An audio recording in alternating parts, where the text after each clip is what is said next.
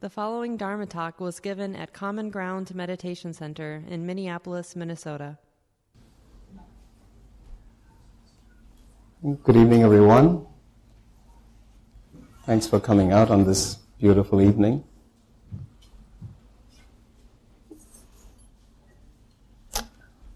My name is Ramesh. Um, I sub for Mark. I sub for Mark from time to time. Um, yeah. Um, I've been coming to Common Ground for about 12, 13 years. Um, do a few workshops and um, also serve on the board at the moment. And some of you have probably heard me talk here before, um, and my practice is to just share some aspects of my own practice. Sorry, two words. Uh, my habit here is to uh, share some aspects of my, um, my own um, mindfulness practice. Um, and try to keep it simple because that's where I'm stuck at for the last 10 years. Um, but just in the last couple of months, um, my commitment to practice took a turn uh, for the positive, I hope. And I felt, I feel this energy to share it with, um, with everyone. Um, and my first attempt at doing that was about 10 days ago on a Sunday. Um, didn't go down well. Uh, so this is take two. And uh, let's see how it goes. And the diff- can you all hear me? The mic seems to be, or is it the placement? What about now? You can hear? Okay. Um, and it is that um, I've always kept my talks to the basics of practice. Um, just what does it take to commit oneself to just the routines of mindfulness practice? What is vipassana? What is concentration? Um, and I've steered away from some of the um, formal teachings just because I'm at the very bottom level when it comes to uh, study, um, but also feel like you know one ought to really commit oneself to a depth of uh, study before um, you know sitting up here and preaching. But I found that I can talk about some of what I'm studying, hopefully by how it connects to daily practice.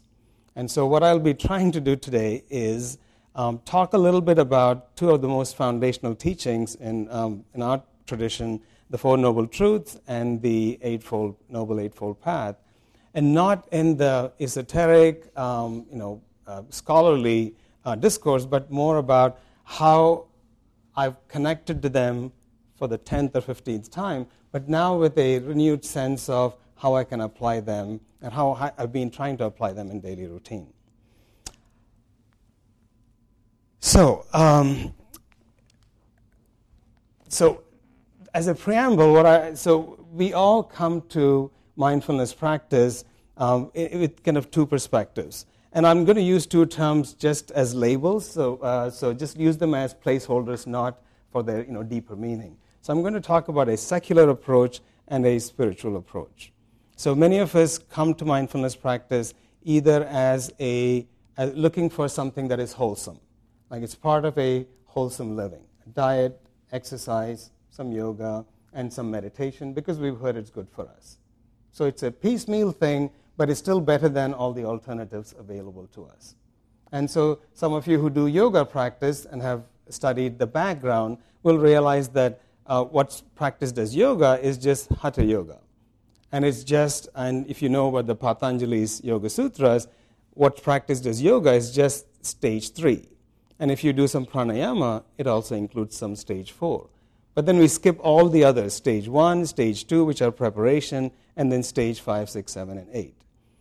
Again, it's again nothing wrong in doing that, but then it requires a different level of energy to hold it all together. In the same way, we can approach mindfulness from this kind of secular uh, approach um, because it has physiological benefits, psychological benefits, and we can also apply it in our daily routine. And some of you practice martial arts in the same way, or yoga and Tai Chi, and they all have similar benefits. The challenge with doing this is it, either we're all extremely patient, or we, what drives us to lead this kind of a wholesome life uh, is fairly strong. But otherwise, as you know from the you know, many, many years of making resolutions and failing, our commitment to these kinds of um, good, healthy practices tends to fade away after a few months.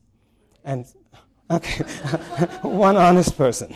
Uh, so, so, how do you hold it together? So, some of us, you know, join clubs or do it with our, you know, spouses or friends, etc. But it still has this sense of, I have to do it because it's good for me. It's like a cognitive effort. It's like, I have to do it. And, and that's why we keep often failing. The other thing is the kind of spiritual approach. Again, I'm using the word spiritual in quotes. I'm mostly just as a placeholder. And this is approaching, whether it's yoga or mindfulness meditation, from a desire for a deeper understanding, from a sense of what is the overarching metaphysical, ethical, moral, spiritual perspective that's going to help me stay on the path, stay committed to these wholesome activities, even when every fiber of my being says, you know, go to the fridge, pick out that Haagen Dazs, sit in front of the TV, and just snarf your, you know, whatever your poison is. Those of you who heard me speak before, Haagen Dazs is my poison. Uh, although now uh, Cedar Crest caramel collision is divine. Um, so, and so it's, it's a deeper level of commitment that requires a commitment not cognitively, but to use that oft quoted word, it's in a kind of embodied way. It, it becomes a part of your being, like a daily routine. And that's why I've committed to, I've gotten into the habit in my own meditation practice, but also when I guide here, that towards the end of the guided meditation, always link the practice to daily life. Because as you all know, 30 minutes or even an hour of mindfulness practice is easily undone by 15 hours of mindlessness in our daily life. It's still better than, you know, not doing that meditation for an hour, but it requires a lot of, um, it, it's unrealistic to expect, as I said, 12, 15 hours of mindlessness to be compensated for by just an hour of mindful meditation. So, um, just this is a very brief introduction to the two core teachings that I mentioned earlier. So, the first one is the Four Noble Truths. And so, the first noble truth is there is suffering in life. And so, yeah, as they say, bad things happen. But it's not just bad things happen, we experience distress, discontentment, or uneasiness. Even when things seem to be okay, there is a background sense of uneasiness. So that's the first noble truth. And often, that discontentment, that distress or suffering is due to uh, craving, attachment. Um, and that's the second noble truth. That our, the way we relate to events in life creates suffering in our own existence. And the third noble truth is that there is a possibility of freedom from this distress. And the fourth noble truth is the path that um, is outlined, and that, that path is the Noble Eightfold Path. And the Eightfold Path is clustered, there are eight components, and it's clustered in, in English, it would be wisdom cluster, ethical conduct cluster, and uh, concentration cluster. Um, so it's panya, sila, and uh, samadhi. So, in, as it's taught in the kind of traditional teachings, the sequence starts with wisdom, which is kind of odd, and so we'll talk about that in a minute. So, it starts with right view, right thought, or right intention. So, that's the wisdom cluster. And then you have ethical conduct, which is right speech, right action, right livelihood.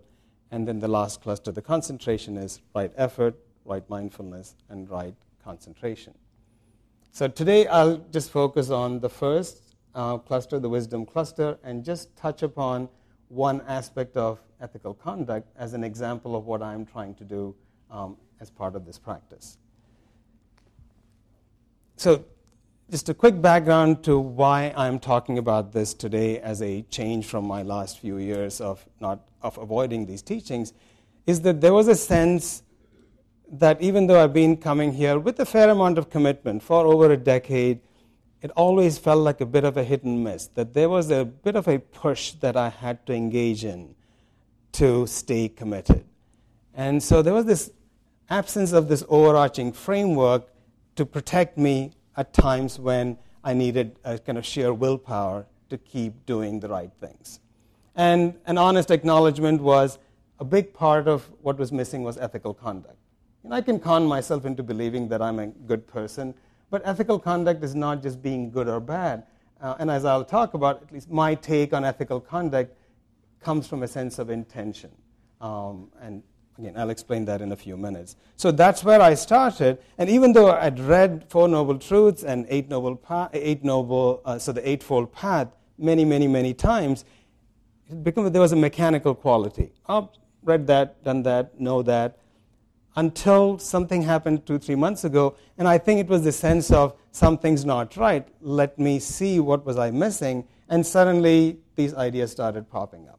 And so that's what I'm hoping to share with you. So, the, so as I said, if you, you know, for many of you, your life may not allow you the freedom to, to commit to something like the totality of the path. By the way, this talk has a really pompous title called Committing to the Totality of the Path. You know, I, once I decided, you know, I'm not going to remain simple. Why not go full bore into the fullness of my ego? Commitment to the totality of the path. Way to go. Um, so it's that I realized that if you read it as a, you know, one single sutta, one single guideline, oh my God, what am I going to focus on? Is it right action, right livelihood? What is right view, right intention? But then some teachers call it resolve. Some call it, um, you know, there are all kinds of words that are used. And then you could easily get bogged down into a confused state and then say, you know, it's too much for me. I'm just going to keep going back to just 30 minutes of practice every day. At least it's better than the alternative. Again, it's okay to do that. And many of you, your circumstances of your life may not permit you to do other things. But for others who have this sense of, you know, this is what I'm signed up for, and I'm going to sign up for it for the rest of my life, this, at least I'm finding this energy that um, I hope will sustain me. And uh, uh, whatever I share with you today are more uh, kind of examples for you to go back and study and hopefully find some more, uh, some inspiration from your own study. So, first thing is to acknowledge that the word right in the right view, right action, right livelihood can be troublesome to many of us, as if there is a right or wrong.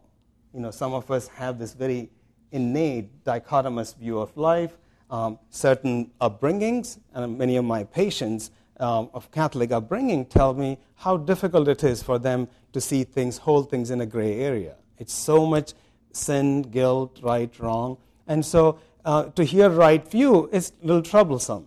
So many teachers have acknowledged this, and they'll talk about, you know, complete view. Or, you know, there is, you don't have to use the word right. You can use any other uh, word, analogous word that is, you know, gentle and soft.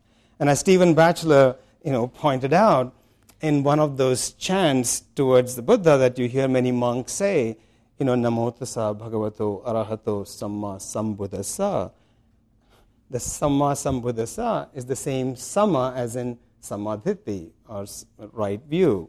Um, so if, if samma ditthi means right view, then samma sambuddhassa means rightly enlightened one, as if there was a wrongly enlightened one. And so many translations you find for right, or uh, for samma, is completely, or totally, or comprehensively. So when you hear the word right view, or right action, or right livelihood, what you're looking at is not right or wrong, correct or incorrect, but it's a sense of am I approaching this particular task, am I approaching this relationship to speech, livelihood, with the totality of the perspective.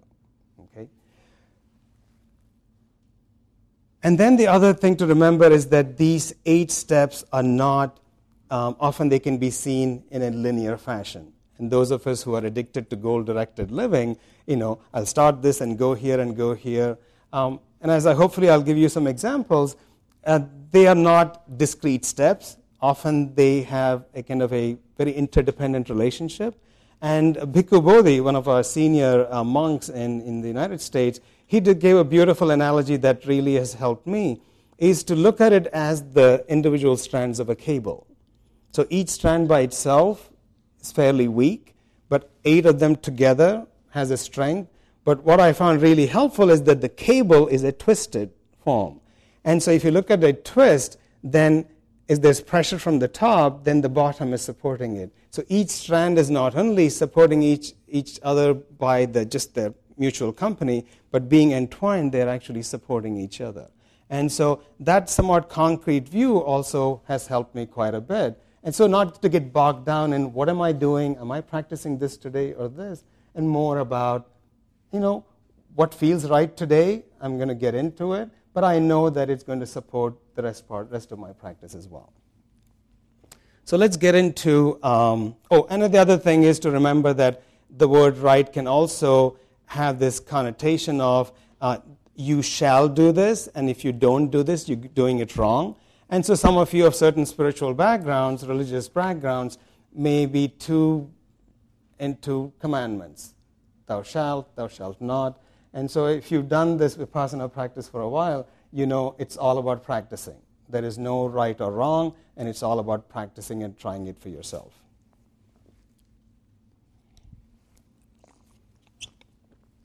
And now for the really confusing part. So, right view. So, samma ditthi. And so, one way of looking at it is this is a broad framework that you bring to um, any commitment that you take on in life. So, it has to be guided by some basic principles. And so, uh, it's like, um, you know, if, you, if you're going on a long road trip to places that you don't know, um, you won't just say, I'm going to get in my car and then go there. You know, you get a map, you consult some people who are familiar with that area. So even though they're just giving you pointers and you're the one that has to actually go through the journey, having some of these pointers to kind of um, you know, keep you from wandering away, drifting away, will get you through the journey. So if you headed towards LA and suddenly you see a sign for Atlanta, you know you're heading in the wrong direction. But if you didn't have a sense of the map of the United States and knew that Atlanta is southeast and LA is southwest, then you could be wandering away. And a lot of, and when you see the, you know, the totality of the practice and the amount of suffering that we experience in day to day life, one day you may be reaching after samadhi, one day compassion, one day vipassana, one day generosity, and then one day boredom and Haagen-Dazs. You know, and it's that sense of and then someday you give up. And so, so one analogy is to have this general sense of the lay of the land, and then also some guidance from some teachers. And then there are two ways of looking at right view. So one is called mundane right view. And mundane right view is just a very cognitive and um, it's a volitional aspect of you're faced with a choice and you decide, I'm going to do this because it feels right. So, you folks being here this evening was a choice you made, and so that was mundane right view. You didn't realize that, but your mind decided that this seems to be wholesome, and you chose to come here. But there's nothing in the background saying that, you know, why did I do this? If you ask yourself, you may not have a sense. But if you stop, drop the thought about why did I come, and then connect to the heart, there is this some aspirational energy that you would feel that some would call the beginnings of right view. And so some teachers then say this is um, mundane right view, which you need to keep showing up. And so the first time many folks come to a meditation center is either in response to some distress in life or, as I said earlier, as a component of healthy living. So that's mundane right view that brings in.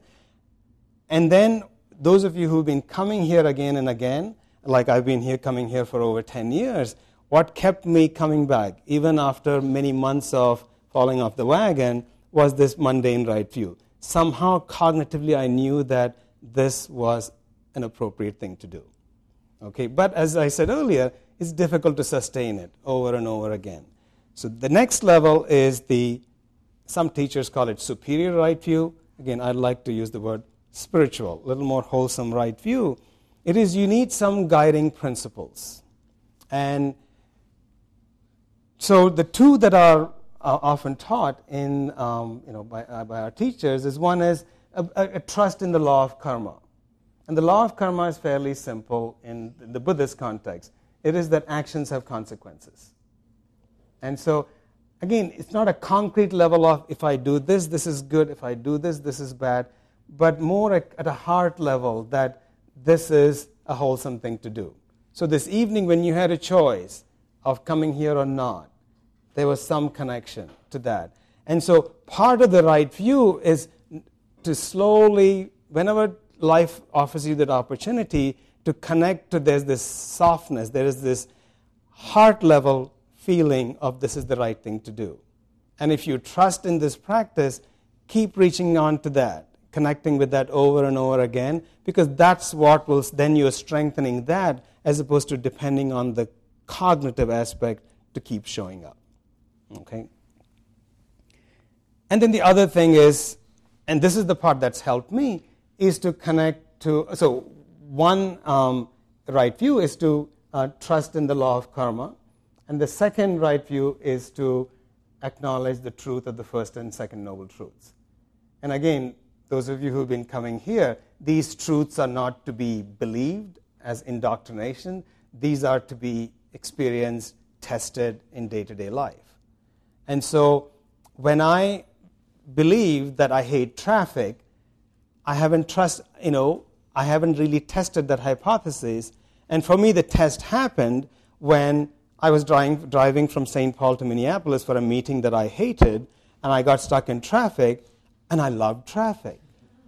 Ah, so there's nothing intrinsic about traffic that I dislike. It's my relationship with traffic that determines my suffering. So on that day, it was so easy to call my colleagues and say, Oh, Don. And not only did I escape the meeting, I took the next exit and went back to the office and didn't tell anyone. So, except I'm announcing it now. So, so and, and, and some of you have heard me give you, you know, other examples. I hate checkout lines. And I believe that. And even now, I know that that's a story, you will still find me at Cub at 6:30 in the morning on Saturdays because I cannot stand checkout lines in grocery stores. But we had visitors one Saturday, TV was on, loud, noisy, sports talk, and my wife sent me out to Cub at 10:30 in the morning, and I was the happiest man in the longest checkout line. Again, there's nothing I, until that moment. But the reason I have trust in this practice is there was some part of me that was constantly looking for examples of dukkha in life. And this was a, and I've had many other examples. And so it's that, oh, I go to a buffet where there's dessert and I'm a sweet freak and the same mouthful of dessert.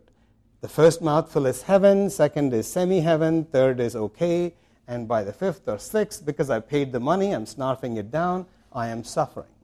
Okay? And on and on. But keep looking for those examples. So, another right view is to trust in the, the appropriateness or the truth of the first and second noble truths. And to me, that's where, that's for me the right view. And that's where I find energy. So, anytime I find myself in a state of distress, and I do is keep it simple. Come back to the present moment. Instead of spinning off into a story about this person is pissing me off, is that really true? What's happening? And so come back to the body, and you know, it requires some practice. But then you can see that a significant component of the distress of this moment is my relationship to this stimulus. So that's the kind of um, the kind of right view. So you can pick one of these two as your guiding principles, and as you um, you know relate to life, see if you can connect to one of these as your guiding, um, as your energetic guides as you make decisions about should I come to meditation, should I do something else. So the second one would be the second of the eight noble, uh, eightfold path is again translated variously as right thought, right intention. Um, I like uh, Thanissaro Bhikkhu's word, which is right, uh, which is resolve, and it's a sense of where do you find that next level? So the first right view is this framework of this is how my actions are going to be guided. But then, where do I find that determination to actually translate that into some actions? And so, so there is this resolve, not in a forceful, determined, I am going to do this or I am not, but more connecting to, you know, um, again, where in my heart am I going to find that feeling that this is the right thing to do? And again, hopefully, I'll give you my examples that I share with you uh, would be helpful. So, this is the background energy, and this is what keeps us from getting distracted too much. So, in the traditional teachings, there are three components of right resolve, right thought, or right intention. So, one is renunciation, a very tough word for many of us. Renunciation is something you apply to monks. Uh, but you can think about, um, for example, uh, the, the kind of opposite of renunciation is generosity. So instead of renouncing something that feels like a ripping off from me, I'm actually giving myself to someone else or giving myself a sense of, you know, by not having this ice cream, I am treating myself kindly because my connection to ice cream and my giving in every time is actually strengthening that habit pattern and eventually setting me up for more suffering down the line. So, but I didn't find this very helpful, so I just have to mention it. Renunciation is the first one. Second one is goodwill. And so, those of you who practiced um, loving kindness know how helpful it is in times of distress. And so, you may find that you know, this particular situation is causing me a lot of anguish, a lot of distress, and my reactive patterns want me to do something unwholesome. So, you can connect to this softness in your heart about um, sending compassion towards another person, traffic, whatever else. But it's the third component that I found most helpful in my uh, personal commitment, which is harmlessness. This desire not to harm someone. And if you look at it, they're all interrelated, but each of these words, each of these components speaks to us very differently. And for me, the sense of harmlessness was so easy. Um, first of all, because I began applying it to myself. You know, I realized that in so many situations when I was acting out, I was harming myself. So I'm in traffic, even free flowing traffic, and then I run into someone, not run into someone, you know, someone breezes past me in a manner that I disapprove of, you know, in my holier than thou view. And often, say, let's say it's somebody, it's 55 mile an hour speed limit, they're doing 50, and they are and the, the two lanes on either side are empty. So I'll zoom past them, look, and I convey this unwholesome speech, and then I'm gone. And you know, it doesn't take long to realize that, yeah, that was unwise, but I recognize that engaging in this practice mindlessly over and over again, the only person who was being harmed was me. But if this poor soul happened to look at me, I harmed them as well. I know nothing about that person, and completely mindlessly I harmed that person.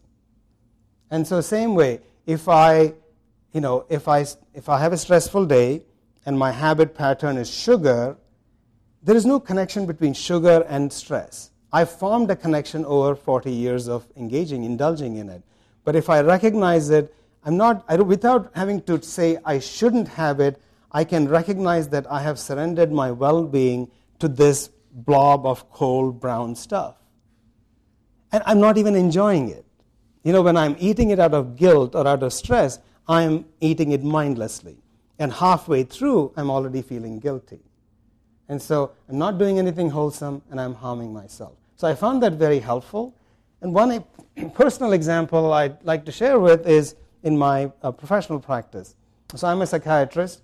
Um, I'm a geriatric psychiatrist, so you know, dementia, aging, end of life, stroke, that comes naturally to me. I'm very comfortable creating a space for my patients and families. But child psychiatry, see, seeing the suffering of children and adolescents just is very hard for me to um, be with. Uh, and won't go into those details, but I do a lot of work in the emergency rooms, and it was just in the last couple of months of doing this, I recognized that this 13 year old child coming from this hellish home situation in the ER in a crisis, and I go there and I feel that I, I recognize you, poor thing, but I can't hold it because my mind says I need to fix it. Because I can't fix it, I turn away and walk away. So that was the false view that I have to fix it. And if, you know, you can build all kinds. So that's where the first thing is if I'm coming from a sense of first and second noble truths, then this child's plight is the first, is there is distress in life. And the second distress is I can't stand with this. But then where, where I found the energy now to stay with that is I don't want to cause this child any harm. And the one thing I can do at that moment is stay with the child for another five minutes, make eye contact, just give the child some trust that there are adults in their life who can who don't always harm them. You know, so it's just it's a little bit, but it's just that was one of the most powerful experiences that kind of you know uh, energized my commitment to the totality of the path. Uh, and so you look for your own areas, some of these dark areas, but this is when I realized that intellectual commitment to I have to stay with this has this tightness, has this forceness. But I've never trusted in my ability to connect with the heart practice. I've never done any Brahma Viharas. But yeah, this to me is a heart practice. I don't want to harm someone either by act of commission or act of omission or act of avoidance. And so look at areas in your life where you feel the tightness and you recognize that it's from uh, your, the way you're relating to that situation, and maybe you can um, stay with the situation with some softening of your heart.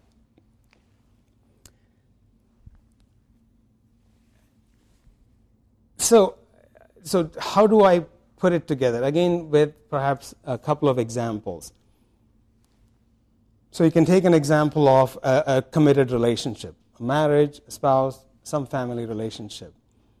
And so one way of maintaining harmony is to say, I will listen to this person, I will treat them with kindness, I will help them with household chores, I won't cheat on them, I won't abuse them, etc. They're all kind of discrete tasks. But those of you who've been in committed relationships for a while, you know that our partners have a way of testing us. And so the first one would be screw it.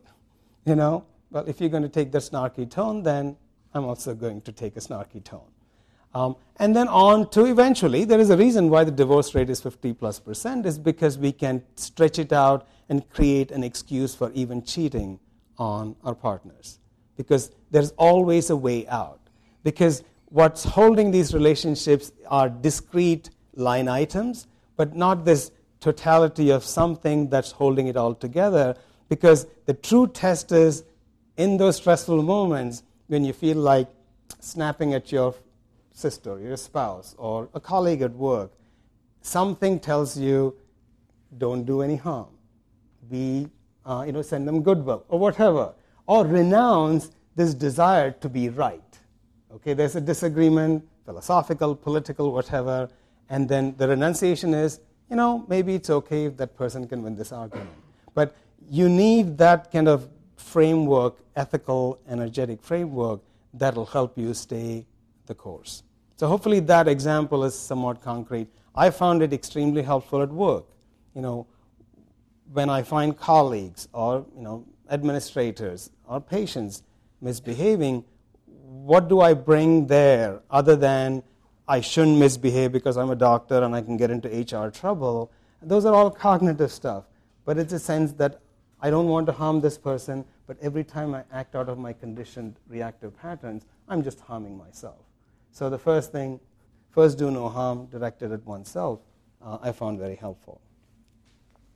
So the final example I'll give as a kind of uh, more a, um, an invitation for you to um, consider areas of your life for practice is the first of the um, ethical conduct cluster, which is wise speech. And like many of you, I, this I thought would be the easy one. You know, wise speech, yep, I'm, I'm, I mouth off, I'm an idiot, so let me watch what I say. But you know how difficult it is. You know, you speak and then you pause and then you think and then you apply the brakes. You know, that's the typical pattern for many of us. And so the basic components of wise speech are, according to the traditional teachings, um, thou shalt not lie, thou shalt not slander, thou shalt not speak harshly of someone, and thou shalt not gossip. Um, good luck trying any of these if you see them as commandments. And I, I use that phrase, thou shalt not, somewhat deliberately because even those of us, like me, didn't come from a Christian Ten Commandments background. There is something about speech that we hear it as a commandment. You know, lying in every culture is considered bad, wrong. But as the you know, oft quoted example, you know, if you were a Christian uh, in Holland and Anne Frank was in your basement and the Nazis came, would you, thou shalt not lie, and deliver Anne Frank to the Nazis, or should you lie? And that's where I found the Buddhist concept of these wise speech so helpful because it takes away the burden of right and wrong, but more what do you bring? And that's why it's so essential to have a framework of right view and more importantly, the right intention. It's like, am I going to commit any harm here? Or which of the two choices, both of them potential harm, um, is the more appropriate thing based on my framework, whether based on law of karma or the first and second noble truths. So, looking at from that perspective, I realized that, yeah, it's not that gossip is bad, because those of you who believe in evolutionary psychology, you know, gossip evolved in us for a very valid reason. When we lived in small, discrete, isolated tribes, if you did not toe the line, then you'd be cast out from the tribe. And your half life would be one or two days, depending on your. If you were in the desert, you'd die of starvation and thirst. If you're in the jungle, a tiger would eat you. So, you know, it's there. It, and many of us can't help it. You realize, I don't want to gossip. And then somebody says, Did you hear that? And you apply the brakes, but you can feel the zing. And so you're listening, but I shouldn't, I'm a Buddhist, all that statements. So you're not bringing the wise view, wise intention. So again, I, I, throw it out as a way for you to reflect on. But for gossip, one of the things I recognized, um, this is an example from a few years ago, but with hindsight, I recognized that perhaps this is what was happening. So my, my wife is a chemical engineer, and she worked at a plant in Texas uh, where I did my residency. And so they were, my wife and four of her colleagues, two women and two men, had this really nasty, nasty boss and you know, very macho Texan. Um, you know, I don't want to be generalizing, but he fit many of the kind of uh, criteria. And so, and the, the amount of stress, you know, inconsistency, bossing, and then at 5.30 he'd call a meeting. Uh, he really had not much of a life. And so knowing when somebody had a personal plan, he would call a meeting. And he would say, you know, Jane, I need to talk to you at 5 o'clock this evening, knowing that she had made some plans and things like that. And so they would meet once a month at a local um, um, uh, know, watering hole and to just vent. And so one, one day they invited me because of my psychiatric background. They said, you know, what are we missing? You know, just help us, you know, deal with this guy. And I was, you know, this is all 20, 20 years ago. But now as I reflect on that, this was a wholesome setting. These five people you know, this was a way of connecting with each other. It allowed them to keep coming back to work day after day after day. But as I now reflect back on that, say I had been one of those colleagues suffering under this boss, but if I also had a commitment not to gossip, is it possible for me to be with them and create a kind of a wholesome, safe space, allow them to kind of give them a compassionate space, allow them to open up, without slandering this other person, you can go along because your heart is not to slander the boss or to just kind of in, you know, indulge in the pleasure of the gossip, but to create a sense of, I want to you know, ease the distress of my colleagues. Again, I'm stretching it a little bit here, but since gossip is such a big part of our lives and how much we struggle with it, at least I do, because I have a moralistic view about thou shalt not gossip, it's just one way. But I, in, in the 21st century, we have a couple of easier examples. It doesn't have to be verbal communication. We have plenty of examples of nonverbal communication where you can practice wise speech. That Twitter, that uh, feed, that you know, Facebook, do you know? Did you hear? You don't have to forward it. You know, that Twitter or that email that you just, you know, you got an email and you immediately draft a response. And so you can do it cognitively, just to pause. But then, if it's also coming from the framework of right view and a desire not to harm anyone, then use that as a way to slow down the process. And so, think of all the ways in which you, without using verbal communication, are engaging in harsh speech or slander or even gossip. And for me, I realized that uh, this last weekend I uh, led a retreat on these same topics. I was coming to this retreat on these topics, and I was passing by this person in the slow car. And as my head was just about to turn, I realized that, yeah, my tendency to give, are you kidding me, kind of look is harsh speech. And at the end of the day, even if that person doesn't look at me, I'm harming myself. And so, yeah, so it's more and more I connect to my body, I can feel the energy, energy patterns that are involved in a harsh speech that may not even involve actual saying anything. So, just some practical strategies. It would be to study these teachings, but hopefully with a fresh eyes, not as in I've read that, been there, done that, but more about can you pick one or two components and see if you can apply them to some aspects of your daily life where you feel like, you know, there is some dukkha here, but can I understand this suffering not from this happened, this triggered me, this is my reactive, and this is what I have to do, but more as a sense of can I hold it in my heart and mind and then start saying what is in my heart that will allow me not to keep reacting the way I've been doing in the past. It is a lifelong pursuit. It's often it's better to do it in a shared way. And so, you know, thank you for showing up today and listening to me. Uh, just because this is one of the ways I get a sense of what feels right and what doesn't feel right.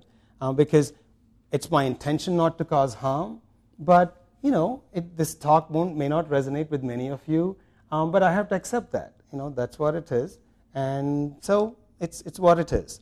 Um, but that's part of the practice is that a few years ago, I would have been mulling over this for a few days. And so it's, you know, my desire is to show myself up with sincerity, but how it goes once the words leave my mouth, that's what they are.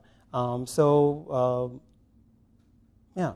And so it's more with the desire that some of you may have a similar kind of um, energy that I experienced in connecting with these practices. So we have a few minutes left if you have any questions to unravel the confusion you're feeling.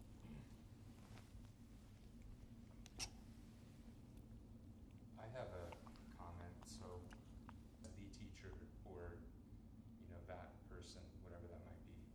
Yeah, I could have put it better. So I think the gentleman was pointing out the the analogy of the strands of the cable, and so I think for many of us, and I was there many years ago when I looked at the Eightfold Path because of my linear problem solving kind of approach to life, it's like, where do I start? What do I deal with first? But also, if then I concluded that maybe I should do all of this at the same time, then you'd feel like I'm just doing too many things. But it's that awareness that without some concentration, you can't attend to the present moment. But then, without some commitment to um, you know, some ethical conduct, you can't concentrate either because if you spend 10 hours of the day mindlessly surfing and twittering and twittering, tweeting, uh, I'm not on social media, uh, or you know, Facebook, you realize that that momentum cannot just, you can't just screech to a halt and say, next 30 minutes I'm going to focus on my breath. So you have to give up some aspect of that, but not giving up as in completely, but are there things in your life that you can begin to slow down? And that's why it is you pick and choose, but whatever you pick, you want to stay at least for a few months at a time to build some connection. And to those of you who wonder about what's the big deal about focusing on the body, with every mindfulness meditation said, it is that so much of our reactive patterns come out of energies in the body. Because, again, evolutionarily, anytime we feel threatened or anxious, it's fight, flight, or freeze response. And so all those things are conditioned. So this traffic person who's slowing me down, there is this aggressive tendency, but because I'm a civilized person, I'm not acting that out, but boy, there is so much connection. So as you train yourself to keep coming back to the body, before you even know what's happening, you will feel the tension. And that's what I felt on Saturday, that kind of tightness in my neck. And so, so all these things feed off of each other. And initially, you, and especially those of you who are new to practice, just be comfortable with the mundane right view. Just want to cognitively believe that this is, I'm going to give this six to 12 months and see if it helps me. And then connect with some teachings and then slowly see if some of those can help begin softening your heart with a sense of goodwill to others or harmlessness to others. I think we have time for one more question or comments.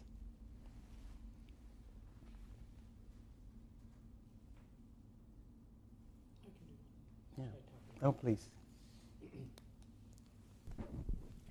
I'm Don, and uh, usually when I wake up in the morning, I'm just uh, well, I wake up early. I don't know if it's some kind of insomnia, like four. Then I maybe go back to try to get back to sleep for a while, but I lay there and toss and turn, and then I realize, oh, I forgot to do this. I forget, and it just kind of escalates. And then um, I finally get up about six o'clock, and then.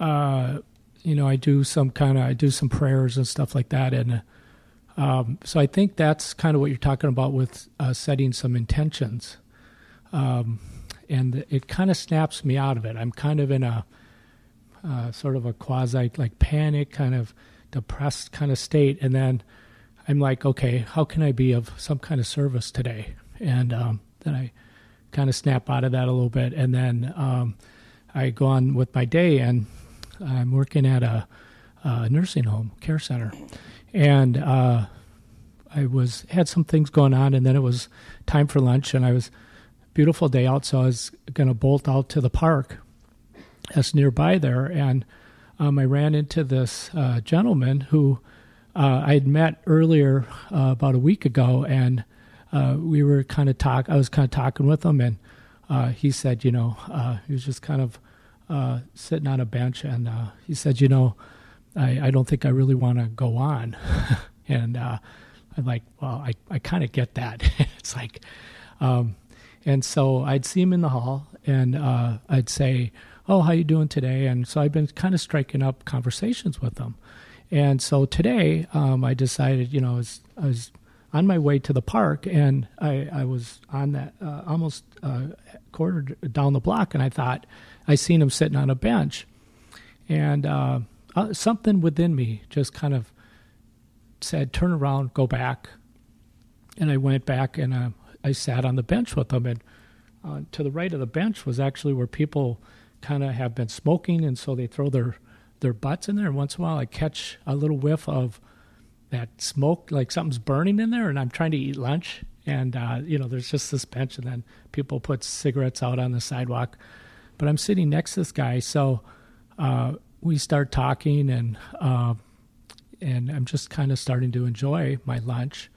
And uh, another person kind of comes up and talks and stuff like that. But uh, it's it's kind of interesting how I, I if out of all the places, in fact, I started to tell him that I said you got the best seat in the house, and uh, it was out of the I said it's out of the shade or it's in the shade, and uh, but it really was. It's like you know, but I was able to kind of overcome all the the, the nicotine smell uh, from the dead, the butts and things like that, and really had a really good lunch with this person, and uh, it really kind of made my day.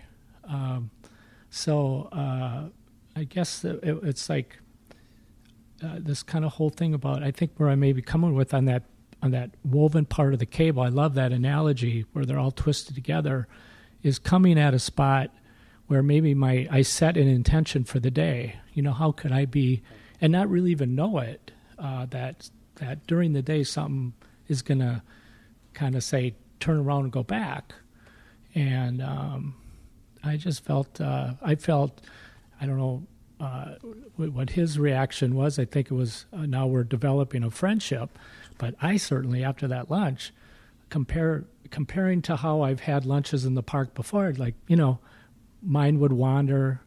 And this time coming back to work, I was kind of like, um, my heart, I think, was more open.